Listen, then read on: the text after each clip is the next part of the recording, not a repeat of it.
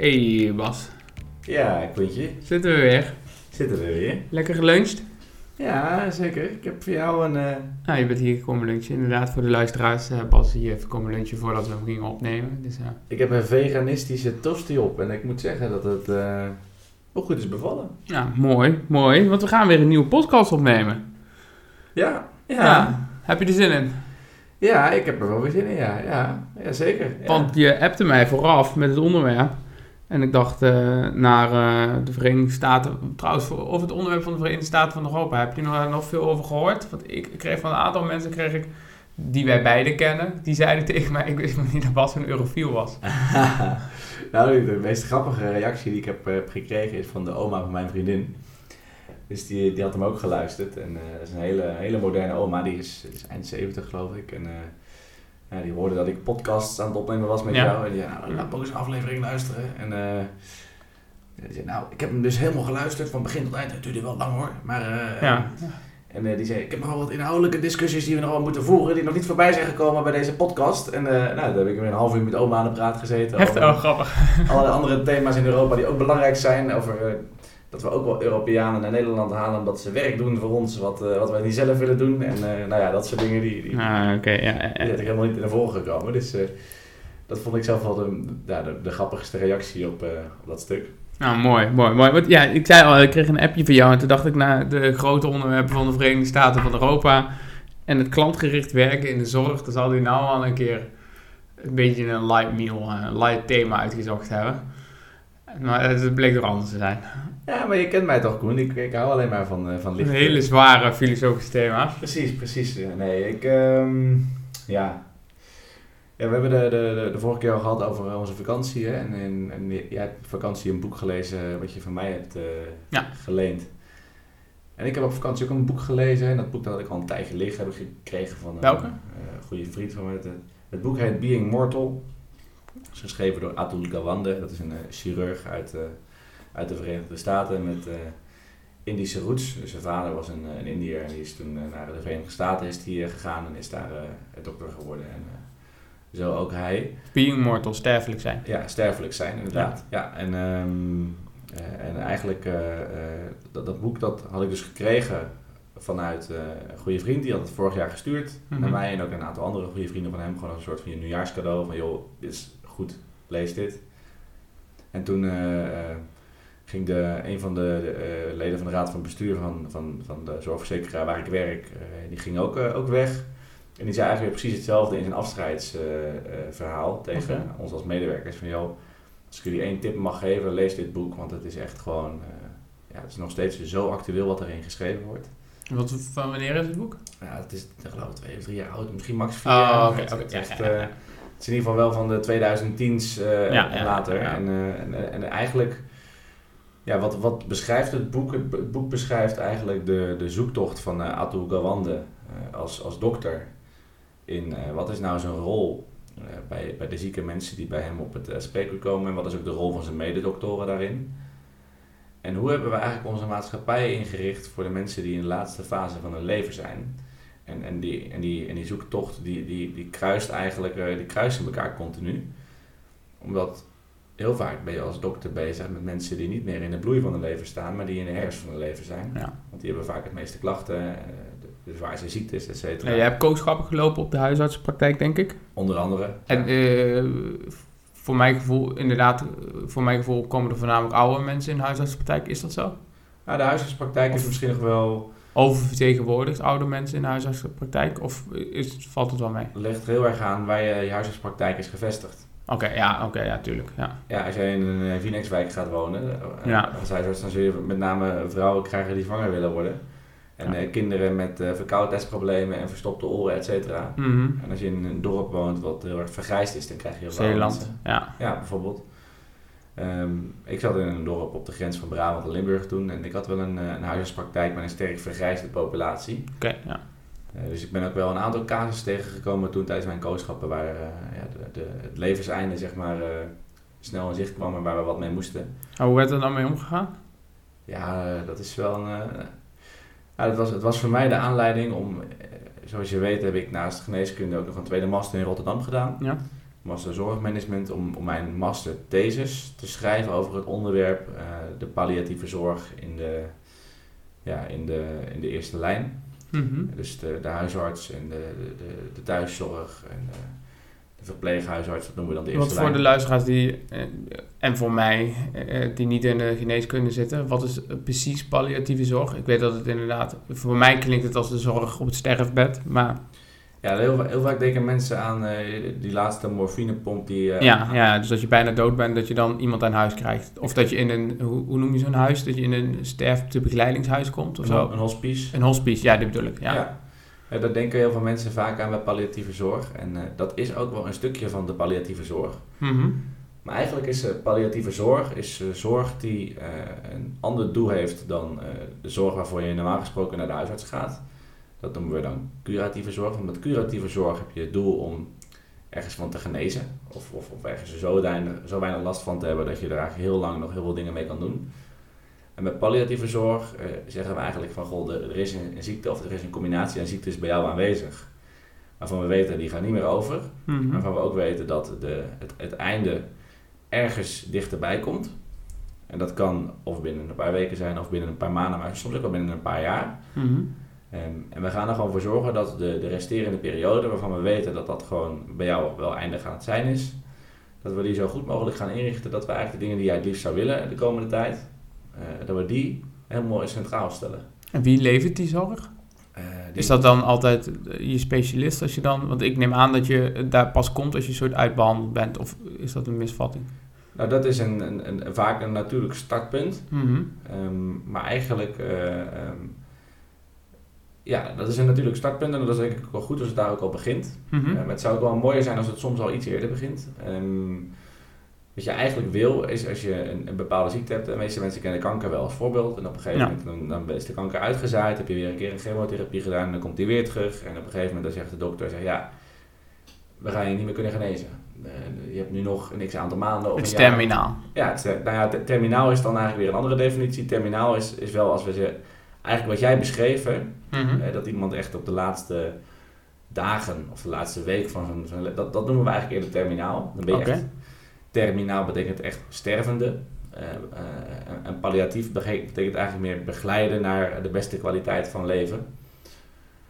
Voor het laatste deel van je leven. En dat is eigenlijk wel anders omdat palliatief ook heel veel mee te maken heeft met zingeving. Wat vind je nou eigenlijk belangrijk? En wat, waar, waar, waar ben je nou eigenlijk voor op deze aardkloot? En, en hoe zou je nou dat laatste stukje van je leven goed willen inrichten? Zodat je op het moment dat je straks echt stervende bent, het gevoel hebt dat je datgene wat je hebt willen doen, zo goed mogelijk hebt kunnen doen. Hè, dus eh, ehm, voor de een kan dat betekenen dat, hij, eh, dat hij enorm veel van zijn hondje houdt en dat hij eh, het liefst tot de allerlaatste ademteug zeg maar, zijn hondje dichtbij wil hebben en, en wil kunnen kroelen en, eh, en, en kan genieten van de blik en de ogen van het hondje. En voor de ander betekent dat dat hij nog één keer het geluid van de zee in Zeeland wil horen en, eh, en, en eh, twee of drie maanden voordat hij bij wijze van spreken sterft, maar nog wel fit genoeg is om met een taxi of met een tre- trein of met de auto die kant op te gaan, die kant op te gaan. Ja. En, en dat heeft ook te maken met hoe zou je nou eigenlijk willen, willen sterven? Wil- Wil je bijvoorbeeld, ja, als je doodgaat, wil je dan dat de doktoren tot op het allerlaatste moment en de verpleegkundigen tot op het allerlaatste moment er alles aan doen om jouw leven zo lang mogelijk te maken? Mhm. Terwijl je weet dat het voorbij is. Terwijl je weet dat het daarna misschien nog, eh, misschien leef je dan nog een paar weken of een paar maanden ja, ja, ja, ja. Maar je bent eh, eindig. Ja, Dat zijn we allemaal, maar dan, ja. Dan komt het einde al dichtbij en dan kun je misschien nog een, heel- je kunt nog een beetje blessuretijd aanvragen. Ja, maar je ja, weet, ja. het is al de Het 89ste is een minuut. Ja, oké, ja, ja. En, en ehm, dan is een beetje de vraag, stel je hebt een hele mooie wedstrijd gespeeld. Eh, ben je dan akkoord dat de wedstrijd met 90 minuten eh, klaar is? Ja. En als je, als je de wedstrijd de boeken ingaat als de beste wedstrijd van het jaar? Of wil je dan nog vier minuten extra? En dan loop je daar in het risico twee tegendoelpunten te krijgen. En heb je misschien wel vier minuten extra gekregen, maar heb je eigenlijk ja, eh, de laatste extra weken, maanden of jaren die je er dan achteraan plakt, heb je zoveel moeten vechten, zoveel moeten inleveren in je kwaliteit van leven, dat je levenseinde eigenlijk helemaal niet zo is zoals je had, eh, ja, had gewild dat het had moeten zijn. Nou, en, en, en dat is denk ik een beetje de centrale vraag die in het boek staat eh, van, eh van Atul Gawande, Being Mortal. Ik ga daar even naar terug. Mhm. En, en wat ik enorm mooi vind aan het boek is dat, hij komt eigenlijk allerlei patiënten tegen in allerlei verschillende levensfases. Ehm, hij is chirurg en, en hij wordt heel vaak gevraagd om, om spoedoperaties te doen bij mensen die in één keer geel worden omdat ze leverproblemen hebben. En, dan moet er misschien een stukje weggehaald worden bij de lever of iets wat, wat zeg maar het gal blokkeert, wat er eigenlijk voor zorgt dat je geel wordt. Um, dat zijn dan vaak mensen met uitzaaiingen of met, met andere kanker, kankerproblemen. en die, um, ja, die mensen die hebben dus heel verschillende verhalen. En die hebben ook heel verschillende begeleidingen gehad van zowel een dokter als een verpleegkundige om hen heen. Als hoe hun familieleden erin zitten. En terwijl hij elke keer die zoektocht doorloopt, uh, loopt hij eigenlijk diezelfde zoektocht met zijn vader. Dat vind ik ook enorm boeiend. En hij interviewt ook best wel vaak andere dokters over hun eigen zoektocht met hun eigen ouders. En met zijn schoonmoeder ervaart hij dat ook. En wat hij dan ziet is dat ehm, eh, als mens ben je heel erg geneigd om andere mensen te willen helpen. Mhm.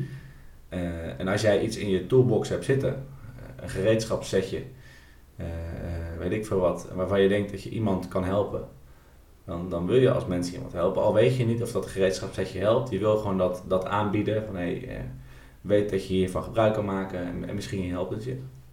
En dat is iets wat je bij enorm veel dokters terugziet, dat die heel graag dat laatste beetje potentieel redmiddel wat ze hebben willen inzetten. Om, om mensen toch nog een beetje hoop te bieden, om ze toch nog kleine laatste procentje kans op een paar maanden langer meer te geven. En tegelijkertijd uh, willen we als mensen ook, als het om onze eigen ouders gaat, willen we het liefst zoveel mogelijk veiligheid hebben. Vaak op het moment dat je ouders bijvoorbeeld kwetsbaar worden, gaan dementeren of verward raken, eh, dan, dan, ehm, dan moeten ze naar een verpleeghuis of dan kunnen ze niet meer thuis blijven wonen, want dan, gaan, dan vallen ze. En mhm. dan, wordt, de politie gebeld en dan worden ze aangetroffen verward op een bankje in het park. En dan word jij gebeld als contactpersoon, als, uh, als 50 of 60-jarige zoon of dochter. En dan ben je gewoon aan het werk of je bent voor je kinderen aan het zorgen. En dan word je weer gebeld voor je vader of je moeder die uh, weer is gevonden in het parkje. En dan denk je, ja shit, het kan zo niet langer doorgaan. Want eh, stel dat ze een keer in, in de vijver valt, of stel dat ze een keer verdwaald raakt en dat ze onderkoeld raakt. Dan denk je van, nou, wat ik eigenlijk zou willen is dat ze op een plek kan zijn waar ze uh, veilig is, waar er goed voor gezorgd wordt, waar uh, ze niet de boel kwijt kan raken, waar ze geen dingen kan breken. Dus ga je op zoek naar een verpleeghuis waar allemaal van dat soort dingen plaatsvinden en waar misschien ook nog wel een stukje dagactiviteiten zijn waar ze dan kunnen deelnemen. Ehm, je gaat eigenlijk een beetje je eigen gevoel projecteren op wat jij denkt dat belangrijk is voor jouw ouders. Om maar het gevoel te hebben dat je daarmee een beetje je verantwoordelijkheid afkoopt die je hebt als kind. Om elke keer maar weer opgezadeld te zitten met het feit dat je ouders aan het aftakelen zijn en dat ze ergens worden aangetroffen. Mm En dat is eigenlijk een beetje hoe zeg maar, nu het, het, het, het verpleeghuissysteem is ingericht. Dat we um, ja, onze, onze oude vandaag uh, op die manier ergens willen neerzetten. Zodat we als, als, als niet, uh, niet, niet zorgbehoevende geen last van ze hebben. Uh, en dat er wel met een zo groot mogelijke mate van veiligheid voor ze gezorgd wordt. En de belangrijkste vraag die daarbij terugkomt is, is hoe gelukkig word je nou als, als dementerend persoon of als verward persoon uh, of als fysiek zeer beperkt, maar mentaal nog wel fit persoon. Mhm. Van een verpleegtehuis met, met heel veel structuur, met heel veel veiligheidsdingen ingebouwd. waar je eigenlijk ook wel een bepaalde mate van dwang of een bepaalde mate van, ja, van angst ervaart. Dat je onder een mom van zelfbescherming opgesloten bent. Precies. Of in ieder geval, ja, ja, soms heb je afdelingen waar, waar je niet vanaf kan als je inderdaad geestelijk misschien achteruit gaat. Ja, ja, wat hij dan heel mooi schetst in zijn boeken, en die ontwikkeling zien we in Nederland ook en in Amerika ook, is dat er steeds meer plekjes zijn waar je als bejaard persoon uh, waardig oud kan worden. Ja. En waar je eigenlijk uh, verzorgd kan worden op een manier waarin jouw manier van leven zoveel mogelijk intact wordt gehouden. En um, dat... Want schets dat is, hoe ziet dat er dan uit? Want kijk, aan de ene kant ben ik wel heel erg met je eens eh, de keerzijde van zo'n verpleegtehuis, als het heel erg risicominded is, dat het volgens mij ook heel erg saai kan zijn. Aan de andere kant kan ik me ook wel voorstellen, ja, je gaat uit je eigen, misschien ben je als enige nog over vaak in zo'n, uh, want anders kan er iemand niet voor je zorgen. Dus ga je vaak naar het verpleeghuis, krijg je betere zorg, heb je misschien ook andere mensen om je heen. Dus ik zie er ook wel weer soms wel wat voordelen van. Hoe ziet het er dan uit in, je, in, in, in, in hoe wordt het dan in dat boek geschetst? Dus dat je dan, eh, kan je een voorbeeld geven van hoe zo'n huis er dan uitziet? Ja, nu zijn eigenlijk verpleeghuizen, de klassieke verpleeghuizen, de, de nieuwe verpleeghuizen zien er anders uit. Maar de klassieke verpleeghuizen zijn eigenlijk op dezelfde manier gebouwd als ziekenhuisafdelingen. Ja. Maar dan word je daar niet eh, verzorgd omdat je een operatie ondergaat, maar word je daar verzorgd omdat je daar blijft, omdat je niks meer kan. Nou, die inrichting is sowieso, eh, die, die werkt, die- ook in het ziekenhuis zijn we er ondertussen achter gekomen dat dat niet werkt in, om te herstellen, want dat, dat, dat bevordert eigenlijk een passieve houding. Oké. Terwijl je moet werken aan je herstel, je moet actief, je moet zelf in de benen weliswaar niet de grootste risico's nemen die je kan nemen, maar je moet wel zelf werken aan je herstel. En eigenlijk geldt een beetje hetzelfde in die oudere, ouderenzorg. Je wil liefst dat de oudertjes zoveel mogelijk nog zelfstandig kunnen zijn in hun doen en laten. Mhm. En, eh, en, en één voorbeeld eh, wat ik uit mijn eigen kooschap ouderengeneeskunde meeneem, en dat vond ik zo enorm boeiend, was een, eh, was een man. En wat is het, eind 70, begin 80 en die had dementie. En die had een speciale vorm van dementie. Aan de voorkant van zijn hersenen is een frontale kwap. En dat betekent dat je dan vaak ontremd gedrag vertoont. Dat je agressief kan worden of dat je aantastelijk kan worden. Je rationale is wat meer uitgeschakeld. Ja, eigenlijk je, je, je, je, ja, je, de, de, de remming van je primaire ja, eh, eh, ja, ja, je rationele denken eh, om je emoties te, wat onderdrukken. te onderdrukken. Ja, Precies. dempen, ja. Dus dat werkt dan niet goed meer. Dus hij was best vaak agressief. En, eh, Impulsgedreven. Ja, Ja. inderdaad. En dan hadden ze wel wat oplossingen die ze daarvoor konden bieden. Ze hadden bijvoorbeeld een snoezelkamer. Nou, ik weet niet of je dat wel eens gezien hebt, maar dat hebben veel verpleeghuizen. En dat is Mm. dan een kamer met, met, met, met lieve geluidjes en lieve lichtjes en met zachte Oké. knuffeltjes. Ja. En dat, dat voelt dan vertrouwd. Eh, Ja. ehm, maar die man die zat wel onder de medicatie die hem zeg maar eh, tot rust moest houden. Dus Mhm. antiverwarringsmedicatie, eh, medicatie die ze gebruiken om zodat je lekker kan slapen, zodat je overdag ook een beetje rustig blijft. En dat werkte eigenlijk allemaal niet zo goed. En ik was daar toen met de kooschap en toen zag ik dus dat, dat de verpleging die zei, ja, we krijgen deze meneer niet onder controle. Ook hoe ze dat dan zeggen, we krijgen deze meneer niet onder controle. Ehm, de dokter kan nu komen. En vroeg ze aan mij en aan de specialist oudergeneeskunde, want we willen dat de dosering verhoogd wordt van medicijn X. Daarmee kan hij weer rustiger worden. Nou, toen keken we in het dossier van die patiënt en zagen we van jeetje, die krijgt al zoveel medicijnen en eh, hij blijft maar zo onrustig. En hij is al eerder ook een keer op een kamer gezet waar hij dan tot rust zou moeten komen, maar dan kan hij ook helemaal niet tot rust. Wat moeten we nou doen met deze man?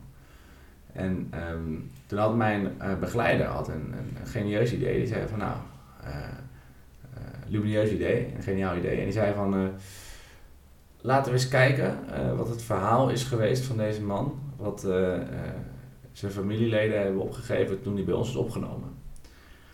En toen kwamen we er dus achter dat het de man, het was een Italiaanse man, dat eh, vroeger tuinman was geweest, een eh, hovenier, Mhm. tuinman, dat hij heel veel in de tuin had gewerkt. En eh, ja, dat uit Italië kwam, dat wisten we ook wel, want dat zagen we wel een achternaam, zeg maar. Ehm, en toen zei onze specialist oudergeneeskunde, zei ja, vind het logisch dat deze man hartstikke onrustig is? Die zit de hele dag opgesloten in een kamer.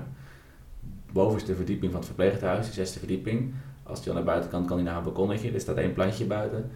Deze man heeft altijd zijn hele leven in de tuin gewerkt.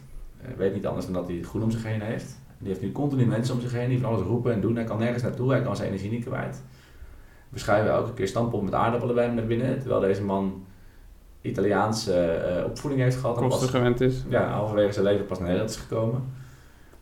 De twee simpele interventies gedaan, noemen we dat dan. Hè? De twee simpele wijzigingen in zijn beleid. Eén, eh, toen kreeg hij lasagne. En daar werd hij al een heel stuk rustiger van. Dan kreeg hij lasagne als ontbijt. En eh, ja, dat, Echt? Ja, dat, dat is- werkte heel goed. En twee, eh, toen heeft hij ook gezegd van ja, weet je, we zetten hem gewoon in de tuin. En eh, ik weet 100% zeker, ik weet niet of de directie er blij mee is, maar hij gaat de tuin toch niet slopen, want hij heeft altijd voor een tuin gezorgd, dus hij gaat er geen gekke dingen doen. Ja. We geven hem gewoon een schepje en een hark en we zetten hem in de tuin. En die man was rustig. En eh hoefde geen verhoging te krijgen van zijn medicatie.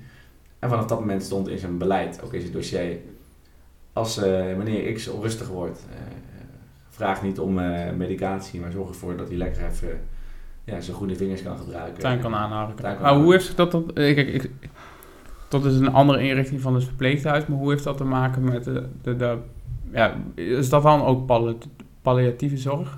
Dit is dus ehm, het verhaal kennen Mhm. achter eh, de, de, de mens die behandeld wordt. Dus je kan een mens zien als een auto. Mhm. En je kan zeggen, eh, een auto kan je eh, kan, kan niet oneindig door blijven rijden, maar je kunt wel allerlei onderdelen vervangen. En eh, je kan ook een, hele, een hele revisie doen, of je kan. Ja. en soms gebeurt er een ongeluk en dan moet je ook weer repareren, et cetera, et cetera. Dus je kan een mens heel mechanisch bekijken. Maar je kan ook zeggen, deze mens gedijt van nature goed in deze omgevingen. Deze mens vindt dit heel erg belangrijk. We weten dat deze mens een buitenmens is. We weten dat deze mens dit soort eten lekker vindt. En, en dat soort plekjes, die, die, die zijn eigenlijk heel waardevol om te behouden voor mensen die dus niet meer zelfstandig kunnen wonen en die onder begeleiding moeten wonen. Eh, dan, dan moet je de begeleiding eigenlijk zo inrichten dat, eh, dat, ehm, ja, dat we de manier van leven zoals ze die gewend zijn, eh, dat je die zoveel mogelijk in stand kan houden. Zodat op het moment dat ze overlijden, dat ze eh, overlijden in de waardigheid die ze belangrijk vonden op het moment dat ze nog wel bij bewustzijn waren of bij, bij voldoende zelfbeschikkingsrecht hadden. Eh, en dat je ze niet in een soort gevangenisgevoel stort voor de laatste twee, drie, vier jaar van hun leven. Waardoor ze eigenlijk in mineur overlijden. Dus dat is één. En, en, en dat vraagt wel moed. Dat, dat vraagt heel veel moed van, van kinderen, van broers en zussen van mensen. Want dat betekent namelijk dat je misschien wel je vader of je moeder of je, je broer of zus blootstelt aan risico's. Ja. Want iemand kan, doordat hij in die manier moet leven, meer valrisico hebben. Ja, nee, maar best bijvoorbeeld is voor al die ouderen die, die misschien in de laatste levensfase nu eh, binnen hebben gezeten met corona. Ja, ja. Ja. Ja, en, dan, en dan, dan, kun je- dan kunnen we er als collectief doel nastreven dat iedereen zo lang mogelijk moet leven. Ja. Maar je kan je af- afvragen of één of twee jaar langer leven in slechte, eh, besloten situaties. Zonder het zien van je kleinkinderen of kinderen. Precies, of dat nou opweegt tegen eh, na vier of vijf maanden overlijden aan een corona, waarbij je nog wel vier of vijf maanden lang elke week je kinderen over de vloer hebt gehad. En ik zeg niet dat de ene oplossing altijd de goede is en de andere niet. Nee. Maar in het huidige landschap is het zo dat eh, we toch geneigd zijn om het genezen en het zorg-behandelvraagstuk eigenlijk eh, op de voorgrond te zetten. En het menselijke achter de mens te laten volgen. Terwijl eigenlijk het menselijke achter de mens moet leidend zijn. En de geneeskundige, geneeskundige behandeling die moet daarin volgend zijn. Die moet eigenlijk de mens ondersteunen. In plaats van dat de mens leidend voorwerp wordt van de behandeling. En, hoe wordt het dan in dat... Je refereert aan het boek van Wees sterfelijk. Wat voor oplo- oplossingen worden dan gegeven? Of blijft dit gewoon bij ehm, het verhaal wat je net vertelde? Dus meer menselijke maat bij de palliatieve zorg. Nou, wat, wat, wat daarin enorm belangrijk is, is dat, eh, en dat is wel leuk dat je daaraan refereert, want dat is namelijk ook het ex- experiment wat ik eigenlijk eh, ja, mee wil geven. eh, ehm, eigenlijk op verschillende lagen. Laat ik in ieder geval beginnen met, met, met de eerste laag. Ehm, dat, dat, dat, dat beschrijft Atul Gawande ook in zijn boek en dat zie je ook wel in, de, in, onze, in onze Nederlandse zorg al gebeuren. Dat in de opleidingen voor verpleegkundigen en dokters eh, was tot voor kort te weinig aandacht voor palliatieve zorg.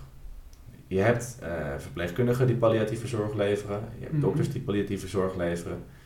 Bij de verpleegkundigen zijn het met name thuiszorgverpleegkundigen. Die kunnen dan ook nog gespecialiseerd zijn. Of specialistische verpleegkundigen.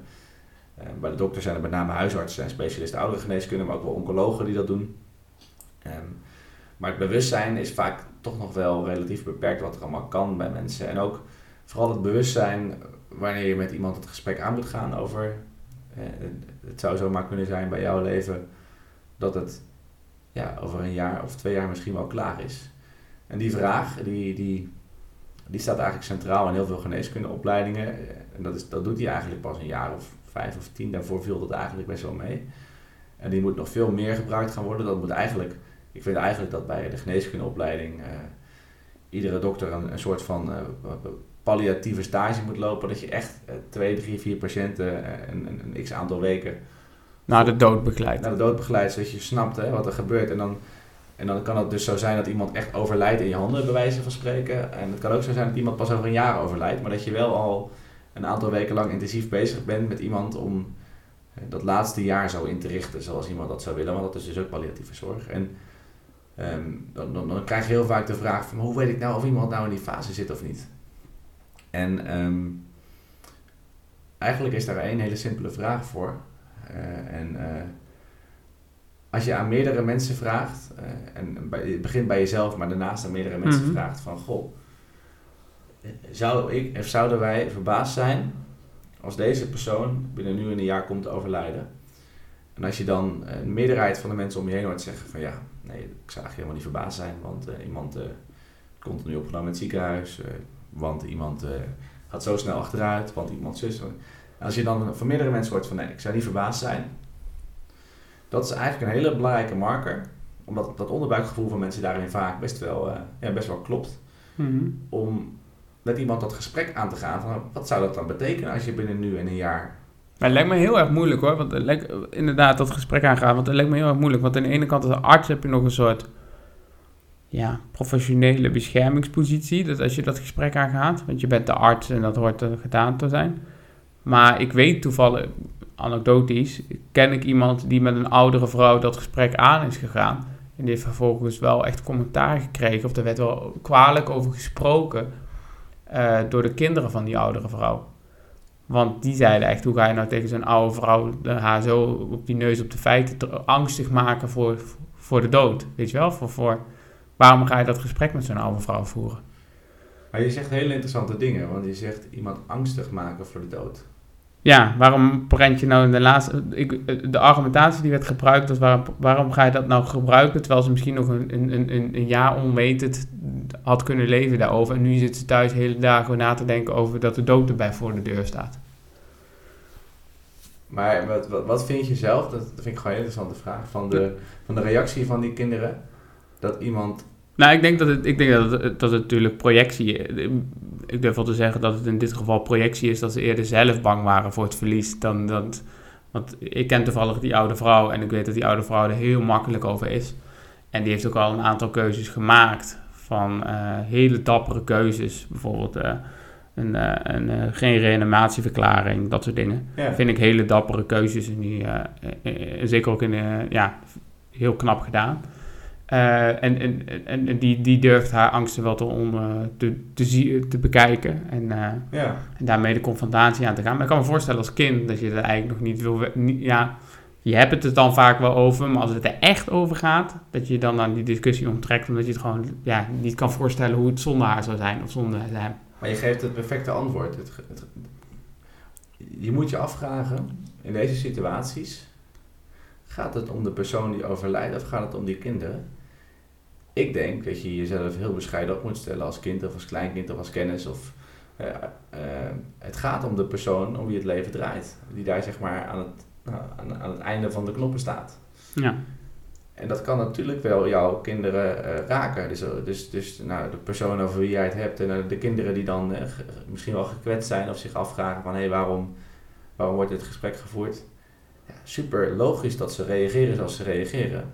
Maar dat neemt niet weg. Dat geeft, sterker nog, dat geeft eigenlijk alleen maar aan dat het dus goed is dat dat gesprek wordt gevoerd. Omdat het nou, vanuit die tafels wordt vermeden. Ja. Maar dat maakt, niet, maakt, maakt daarom niet makkelijker om dat gesprek te voeren. Hè? Want het is dus heel vaak taboe. Eh, en ehm, Want hoe, ja, wat, jouw advies is gewoon voer dat gesprek. Want heb jij wel zo'n gesprek gevoerd? Vanuit je rol als eh, arts of gewoon als, vanuit je persoonlijke rol? Zowel vanuit mijn rol als arts als vanuit mijn privé situatie heb ik meerdere keren die gesprekken gevoerd. En privé met, goh, met eh, close familieleden leden of... of, Met, familieleden, met, eh, met, met, met, met vrienden.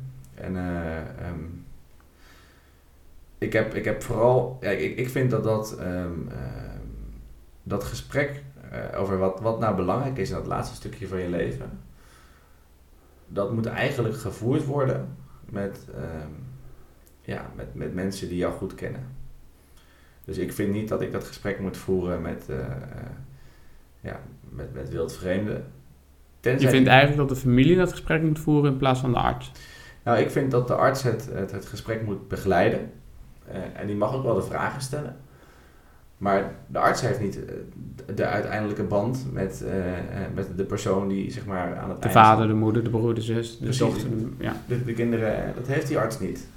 Kijk, die arts kan wel de katalysator zijn de versneller zijn om eh, dat onderwerp toch echt op tafel te leggen. Maar het echte gesprek, dat wordt niet gevoerd in die spreekkamer. Daar ben ik 100% van overtuigd. Dat echte gesprek, dat moet gevoerd worden bij pa ma thuis. Of uh, bij, uh, bij broer of zus thuis. terug in de auto. Ja, en terug in de auto, aan de koffietafel. Ja. En, en, en, je moet wel de, de handvatten voelen. wat je in het gesprek moet, moet benoemen. En daar kan een arts bij helpen, of een palliatief verpleegkundige. En die kan, die kan aangeven van, god, dat zijn allemaal keuzes die je kan maken straks. Je kan thuis sterven, je kan in een nou, hospice sterven. Het kan ook zijn dat je in een ziekenhuis terechtkomt. Wat wil je dan? Wil je dan nog beademd worden of niet? Wil je dan nog gereanimeerd worden of niet? Allemaal van dat soort vragen, die, mhm. die, moeten ergens wel beantwoord worden. En, en, daar is ook echt wel een rol voor een arts weggelegd. Maar de vragen die je ertoe doen is, hey, wat, wat maakt mij nou gelukkig? Hè? Wat, Waarom, waarom ben ik hier voor mijn gevoel op deze aarde? En hoe zou ik nou dat laatste stukje van mijn leven goed willen inrichten? En wat, eh, waar, waarbij ik nou gewoon geluk eruit haal wat ik nog krijg. En waarbij het ook goed is zoals het is. En ehm, daar zou het antwoord van de persoon die palliatief is centraal moeten staan. En niet de angst van de mensen daaromheen. En die angst, die jij dus heel mooi net benoemde, dat, dat, kan dus een angst zijn van kinderen of van, van andere familieleden of vrienden, maar ook van dokters. Die ook bang zijn dat ze te weinig doen. Want niet behandelen wordt ook nog vaak gezien als een soort van... Uh, ja, maar ik heb toch nog behandelopties. Waarom mag ik dan uh, bij deze patiënt niet meer behandelen? Ik kan iemand nog wat aanbieden. Ik heb nog een gereedschapsonderdeel in mijn kist zitten wat ik kan gebruiken en ik heb het dan niet gebruikt. Dat is toch zonde? Ja, heb je het idee dat onder doktoren dat leeft? Dat, zeg maar, dat, dat doktoren liever wel doorbehandelen dan niet? Ik, ik, ik denk dat dat nog iets is wat we vaak zien gebeuren. Zonder dat het daarbij iets is wat iedere dokter doet. Maar ik denk dat iedere dokter uh, patiënten voor de geest kan halen waar die te lang is doorgegaan. Oké, ja. Um, en dat is niet een verwijt wat aan die dokter te verwijten valt. Dat is een, eh, een, een, een complex samenspel van verwachtingen vanuit de maatschappij, van, van technologische mogelijkheden. Ook, ook een patiënt die ergens ook wel het gevoel heeft van Hè, dokter, als het er is, probeer het maar. Weet je ja, de overschatting van statistiek waarschijnlijk ook nog. Dus dat je, zeg maar, in de zin van dat je kleine statistische kansen gaat overschatten. Ja, veel groter maakt dan, dan ze zijn. ja. Dus, dus, dus, dat zijn allemaal dingen die, die plaatsvinden. Maar dan is het je rol als dokter wel daarin om, om afstand te kunnen nemen van, van, die, uh, ja, van die, die gespreksvoering tussen jou en je patiënt. En dat je ook die patiënt mee kan en durft nemen in een soort helikopterview over de situatie zegt van, goh, ja, ik heb dus dit middel en dan, nou, dan kan dit en dit gebeuren. Maar luister goed, de kans dat dit en dit gebeurt is klein. De kans dat dit en dit gebeurt, de bijwerkingen, je komt op de IC, uh, eh, je, je, raakt nog veel, veel benauwder, uh, je, je, komt thuis te overlijden uh, zonder dat je nog gedacht kan nemen van je vrienden, je familie. Omdat dat heel de operatie kan fout gaan. Precies, ja. groot bloedingsrisico. Die kans is eigenlijk veel groter. die is echt tien keer groter dan dat jij hiermee nog twee maanden langer kan leven. Ehm, maar ik wil jou niet de kans ontnemen om uh, een stukje levensverlenging te krijgen. Maar de vraag is, wil je daarvoor het risico lopen dat je uh, niet meer zelfstandig kan ademen? En dan moet je ook echt gewoon goed kunnen uitleggen wat dat betekent. Dat je een buisje in je neus krijgt, een buisje in je keel. Dat mensen niet meer fatsoenlijk gedag van je kunnen nemen. Ja, dat zijn hele ingrijpende gesprekken. Uh, en, en die gesprekken, die, die vind ik niet dat je die als familie moet voeren met je in ieder geval niet als eerste moet voeren met je, met je naaste, maar wel, wat vind je nou belangrijk? Hè? Wat, wat, wat, wat zou je nou eh, het liefst nog willen doen in het laatste stukje van je leven? Wat, wat zijn de dingen waarom jij uh, wakker wordt vandaag en waarvan jij denkt als je je eerste kopje koffie drinkt of, of, of uh, in je bed even ligt na te denken of je dacht waarvan jij denkt, ja, hier, hier, hierdoor, hierdoor heb ik weer zin in vandaag. En dat kunnen allerlei dingetjes zijn. En die, als je die gesprekken voert, dat zijn gewoon mensen, menselijke gesprekken. Dat zijn eigenlijk gewoon gesprekken die je kan voeren omdat je geïnteresseerd bent in de ander.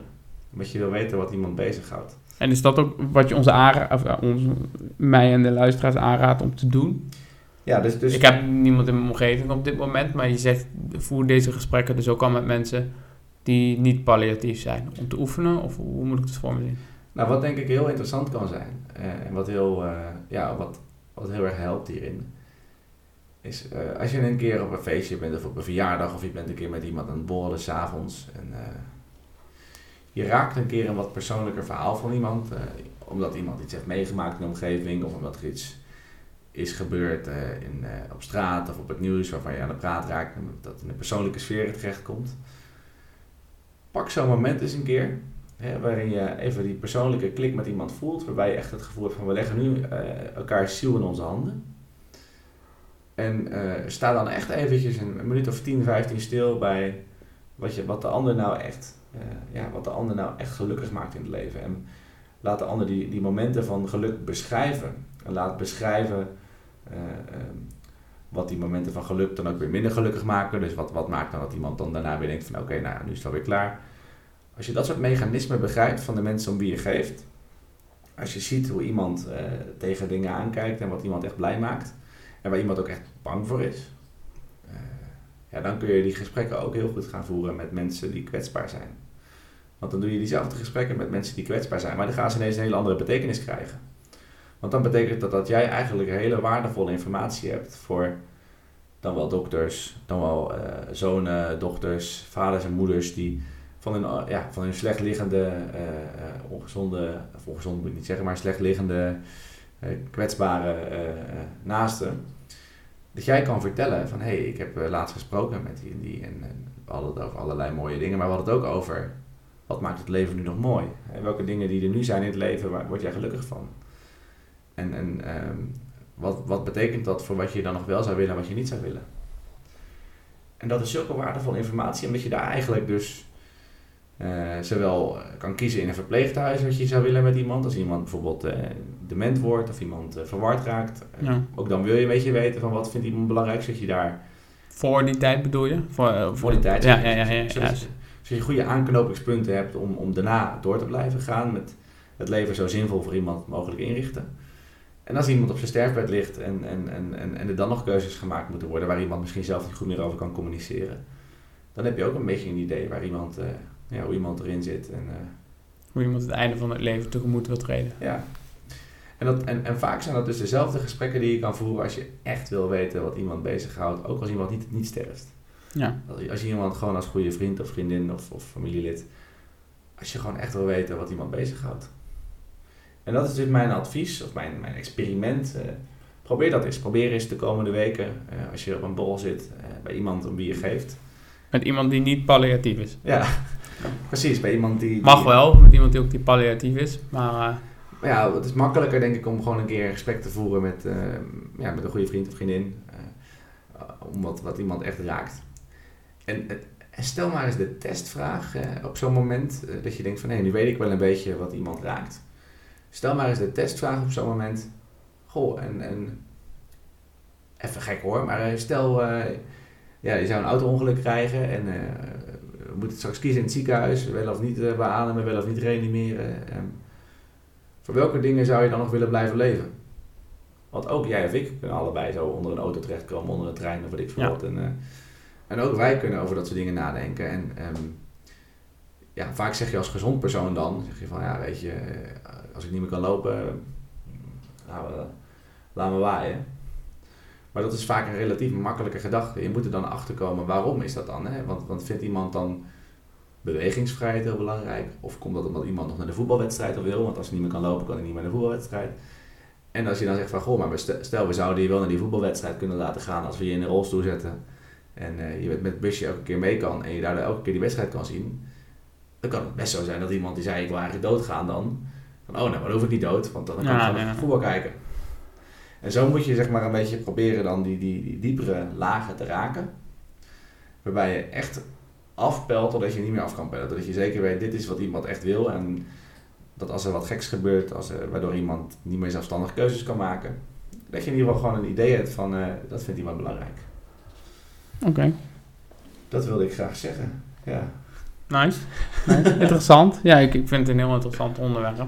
Ja. Het is een, uh, en ik denk dat het experiment ook echt iets is wat we kunnen doen. Dus ik ben ook wel blij dat we weer een aflevering hebben met een concreet experiment. Wat je uh, gewoon kan doen. Met een lekker luchtig experiment. Met een lekker luchtig experiment. en ik ben het ook wel mee eens dat dit soort gesprekken heb je natuurlijk zelden. Ja. Uh, voel je ook niet zo vaak.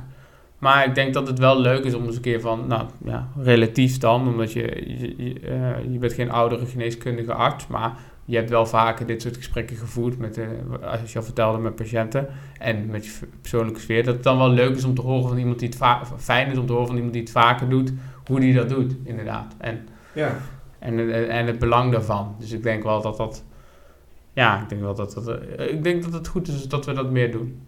en ik moet ook zeggen, Koen, dat eh, ehm, ik voel ook de verantwoordelijkheid als ik situaties om me heen zie. Mhm. Eh, waarin ik denk dat het goed is dat dat gesprek gevoerd gaat worden. Dat ik die ook wel benoem. Ehm, en dat is denk ik soms oncomfortabel voor mensen. Ik heb laatst nog met een collega zo'n gesprek gevoerd. Eh, die, die vertelde ook over iemand in de nabije omgeving die, die eigenlijk best wel slecht ervoor lag. En eh, waarvan het gevoel was dat, dat niemand echt ja, met die persoon het gesprek aan durfde te gaan. Dat het misschien wel eens klaar kon zijn binnenkort. Toen heb ik ook gezegd van ja weet je, ehm, ik ben blij dat je dit vertelt en ik wil je eigenlijk een opdracht meegeven. En dat is zorg ervoor dat dit gesprek gevoerd gaat worden. En ik, ik wil je helpen met dat handvat te geven. Ik kan je wat voorbeeldvragen, kan ik je Mhm. vertellen zoals ik nu ook gedaan heb, of wat situaties beschrijven. Maar voel de verantwoordelijkheid dat dit gesprek gevoerd gaat worden op een veilige manier. En dat dan ook de uitkomsten van het gesprek ook gebruikt kunnen worden eh, ja, voor hoe iemand zijn leven de laatste, de laatste fase in wil richten. En dat is best confronterend, want soms dan, dan wil je dat helemaal niet. Hè? Dan denk je van ja, maar waarom moet ik dat dan zijn? Ja, we zijn allemaal mensen. We zijn allemaal op aarde om eh, in eerste instantie er voor onszelf te zijn, maar in tweede instantie om eh, met onze soortgenoten eh, de tijd die je er bent zo, eh, ja, zo goed mogelijk door te brengen. En daar hebben we allemaal af en toe onze rol te pakken. En de een zal er wat vaker doen dan de ander, maar je hoeft niet een te zijn of een verpleegkundige te zijn om, om met iemand over de zin van het leven te praten. En ja, soms moet je gewoon helemaal die verantwoordelijkheid nemen. Ja, mooi afsluiten denk ik. Ik denk Ja. dat dit een mooi afsluit is. Nou, Helemaal goed. gaan we weer op naar volgende week. Ja, de volgende keer gaan we terugblikken, hè? Klopt, ja. Dan, eh, eh, we werken in seizoenen. Dus we hebben nu negen voor de luisteraars. We hebben negen afleveringen, eh, nee, acht afleveringen gemaakt. Ja. En de negende aflevering is een terugblik. Dus, nou ja, we hebben heel veel, ja, op, ja, heel veel contact gehad met luisteraars. En luisteraars hebben ook heel vaak laten weten eh, wat ze ervan vonden. En eh, heel veel mensen hebben meegedacht. Dus daar willen we iedereen voor bedanken. Maar we gaan sowieso nog even een terugblik aflevering maken. Waar we ook reacties gaan bespreken van iedereen. En experimenten die mensen hebben gedaan. En die wij hebben gedaan. En of we ze nog steeds doen. Ja. Ideeën of het- ja, wa- wat voor impact jouw ideeën en mijn ideeën op elkaar hebben gehad. Ik zal vast een tipje van de sluier lichten, want ik heb sommige experimenten bijzonder goed uitgevoerd en sommige echt bijzonder slecht. Dus eh, Nou, mooi. Ja, ja, ja, ja. oké. ja, i- iets gelijks. Ik ook. Dus eh, ik vind het heel leuk om, te, om daarover te gaan hebben. Om te kijken wat blijft er nou werken. En eh, alvast een kleine vooruitblik misschien naar seizoen 2. ja, dat gaan we de volgende keer ook zeker doen. Ja, ja, leuk. mooi. Oké, nou, dan gaan we weer lekker een drankje doen, denk ik. Dat gaan we doen, Koen. Oké, spreek elkaar. Hoi. Hoi.